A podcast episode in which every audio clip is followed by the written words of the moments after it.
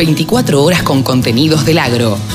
Llegó la radio del campo. Mónica Ortolani es titular de tonicaonline.com.ar y además es contadora y además es coach y siempre charla con nosotros y tratamos de analizar temas de coyuntura, temas que le están pasando al productor. Ella vive en Junín, es de Vigán, provincia de Santa Fe y siempre charla con nosotros. Eh, a veces un poco más animada, como todos, y otras veces un poco más desanimada. Hola Moni, ¿cómo estás? Hola, ¿cómo estás Carlos y toda la audiencia? Un placer como siempre estar con ustedes y bueno, y encontrar un poco entre todos la manera, ¿no? Para apoyarnos y en un contexto, viste que la verdad que el productor eh, y bueno, y mi marido que es que es contratista rural es un contexto muy complejo porque básicamente eh, no, bueno, no hay gasoil para eh, cosechar. El tema del día, el, tema de estos días, eh, está siendo el combustible. El combustible para los camiones para llevar el cereal al puerto y el combustible para los que trabajan como tu marido, como contratista, para ponerle a la cosechadora, al tractor, a... Bueno, todo se mueve con gasoil. Sí, así surgió ahora una nueva cotización. Vamos a tener que empezar a mirar el gasoil blue. Así que eh, en Río Cuarto está cotizando 195. O sea, 190, algunos 190, 180, lo más bajo que puedo conseguir en algunas, 170, pero recordemos eh, como que bueno, ahora si lo querés, si digamos, si lo querés, tenés que pagar esto. Con lo cual, imagínate que para los contratistas rurales, que a lo mejor antes habían fijado una tarifa, van a tener que renegociarla porque no te cierra ningún número. No, sin duda. Eh, pero más allá de más allá de eso, creo que también está bueno que dentro de todo en las en algunas localidades algunos productores que estaban un poquito más preparados están tratando de encontrar la manera, aunque también eh, sabes que hay faltantes de, de silos bolsas, eh, porque bueno, no hay no hay combustible también como para poder producirlos. Bueno, eh, eh, bueno la, escasez, eh, eh, Moni, me parece que la escasez es de energía, lo hablábamos fuera de micrófono, de energía, pero de energía de todo tipo. Exactamente, con esto arrancamos el año pasado, ¿no? Donde esa crisis energética afectó la logística internacional, ¿te acordás? Y afectó la, provisión de fertilizantes, que ya habíamos empezado a hablar de esto el año pasado, ¿te acordás cuando dio el primer salto por allá, julio, si mal no recuerdo, de, de el gran salto de fertilizantes por esa ese esa problemática en la matriz energética que hoy se agravó por el conflicto eh, Rusia-Ucrania. Entonces vos fíjate que hoy el tema es la energía, el poder está en quien posee la energía y vos fíjate que, bueno, hasta los europeos por el miedo a lo mejor a que Rusia les cierre la llave del gas y no puedan calefaccionarse, eh, es como que hasta eh, eh, dudaron y siguen dudando de cómo manejarse con la política internacional, pero está afectando a los fertilizantes y hoy es una preocupación de agenda internacional la provisión de alimentos que es la energía que necesitamos para sobrevivir como humanidad. Sí, sí, como, Entonces el problema es la energía. Y sí, la energía también que tendrían que ponerle nuestros gobernantes para tratar de solucionar problemas, ¿no?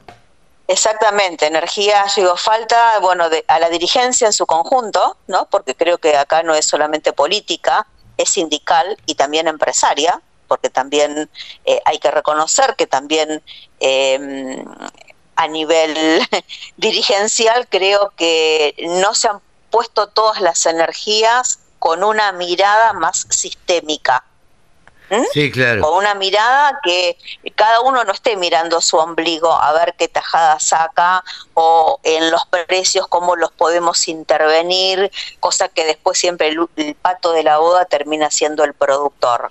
¿no? Sí, sí, sí. Eh, Porque en definitiva, Mónica, siempre termina eh, el productor pagando el costo eh, de lo que sea, del aumento de retenciones, de lo que sea, lo termina pagando el, el productor. Te cuento que tenemos un programa en el día de hoy lleno de mujeres.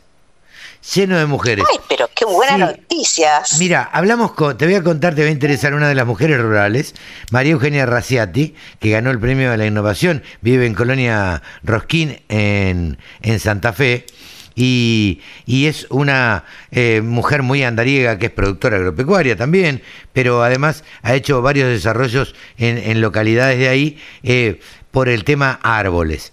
Eh, y ganó un premio también. Qué buena noticia. Y, Qué buena noticia, qué buena noticia. La, la, voy a, la voy a escuchar, por supuesto, de todos modos. vos siempre fuiste muy abierto a nuestro género y ya hace varios años que, que me llamás y siempre soy una agradecida que que nos permitís llegar con nuestra voz y la libertad también de expresar eh, lo que siento. Así que mm, gracias. Te cuento, no, no, no, nada que agradecer. Te cuento también que hay una nota sumamente interesante con otra mujer rural que me parece que no está reconocida como mujer, como mujer rural, que es María Nilda Silva, que vive en la provincia de Corrientes y que cría búfalos. Ella está dedicada prácticamente dentro de la cabaña a amansar a los, búfalos. Eh, si vos sí, una vez leí una nota de ella. Ah, mira. este, la verdad es que tienen el primer em, centro de, a ver, el Centro Integral de Inseminación Artificial Bobalino. Eh, me pareció muy interesante la, nota, eh, o por lo menos hacerle una nota, charlar con ella y que nos cuente. Hace seis años que prácticamente no va a la ciudad, viviendo a 108 kilómetros de la capital de la ciudad de Corrientes. Y, y, bueno, y vamos a charlar con ella. Pero te lo quería contar así como para que eh, tengamos, eh, nada, sepamos de qué vamos a hablar en, en el programa. A mí me, me, gusta contarles a, a, los, a los entrevistados de qué vamos a hablar, de qué se trata. Así que este... Nada, quería contarte esto y este nada y sigamos charlando de lo que estábamos charlando, que lo que nos ocupa es la falta de energía. Qué grande, Carlos, grande. Bueno, eh, qué grande, bueno, eh, ocupándote de la energía femenina, ¿no? De la energía de estas mujeres que se animaron a cambiar cosas. Pero totalmente. y, a emprender cosas que mm, pioneras, ¿no? Y que han sido visionarias y que han sido perseverantes eh, y que han tenido conversaciones consigo mismas y, e inquietas ¿no? para transformar sus entornos y dedicarse a producciones que seguramente más de alguno le habrá dicho estás loca, ¿qué te vas a dedicar a esto? ¿no? ¿Qué te vas a meter acá? Eh, sí, sí, no, terrible. Eh, pero, pero la verdad es que esa energía femenina eh, que, que vos decís y que está empezando a a ser valorada, a ser este, reconocida, eh, a mí me parece sumamente importante. Eh, pero bueno, como te decía, la coyuntura es otra, estamos todos abocados a que se solucione este conflicto eh, para que pueda, pueda haber un gasoil razonable. Sí, sí, de todos modos también lo que los invito a veces es a no quedarnos prendidos de, de, la queja o de lo que no funciona o de lo que no anda, que yo sé que es complejo, pero también hoy el mercado nos sigue dando oportunidad para capturar precios. Y esto lo dijimos más de una vez, eh, a lo mejor se quedan enfocados en, uy, no pude capturar eh, la soja mayo a eh, a 4.75 como estaba. Bueno, pero hoy a mayo la tenía a 4.34, son 115 dólares más que cuando la sembraste que estaba a 319, ¿no? Sí, sí. Eh, entonces es mucho más lo que ganaste desde siembra en cuanto a precio que lo que perdiste desde los máximos. Claro. Entonces yo hago la cuenta, en trigo perdiste 8 dólares, pero ganaste 123 desde siembra. En maíz eh, si lo comparamos, ¿no es cierto?, con el máximo de 306, hoy lo tenés a, 263. Bueno, 43 dólares menos tenés, pero son 71 más de, de a lo que estaba cuando vos hiciste tu Excel. Y vos me podés decir, y pero también los insumos aumentaron guay. También muchos, ¿no? Eh, habían comprado insumos, los compraron baratos porque el contexto fue otro.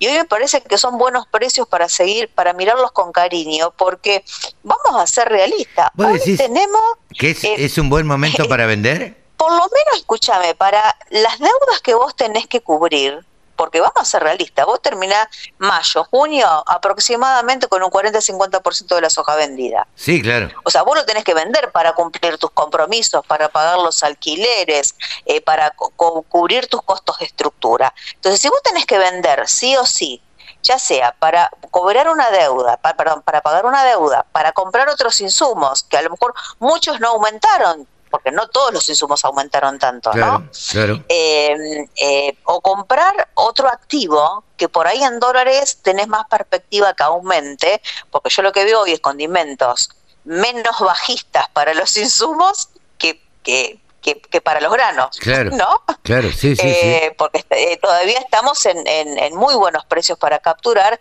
y todavía queda mucho en, veremos, ¿no? Porque tenemos el, el 90 de esta campaña, casi el 10 de la otra, el 70% del maíz también sin, sin vender. Sin vender, Entonces, sin fijar sin, sin fijar precio, porque también hay, mm, digamos, hablo sin fijar precio, claro. porque también hay mercadería que está vendida sin fijar precio, porque se sigue con esa que está bien, fue una adecuada estrategia como hemos, lo hemos hablado eh, eh, cuando te acuerdas que eh, hablábamos de si había sido buen negocio o no endeudarse al 39.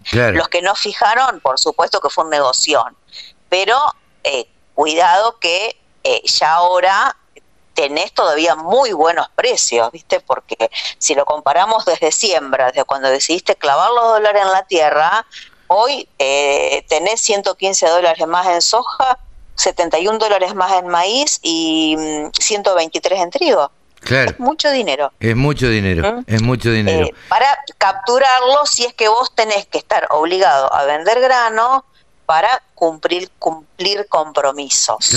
Entonces, bueno, eh, es para algunas cosas también mirar que hay luces verdes, digamos, que como para aprovechar en este, digo, en esta realidad que como escribí en mi última columna nos coloca ante el muro de la escasez. Sin duda, eso es una manera de ver el vaso medio lleno, ¿no? Y no medio vacío. Eh, y, tratar de ser optimistas dentro del contexto que no es del todo favorable, pero bueno, algunas cosas se pueden rescatar.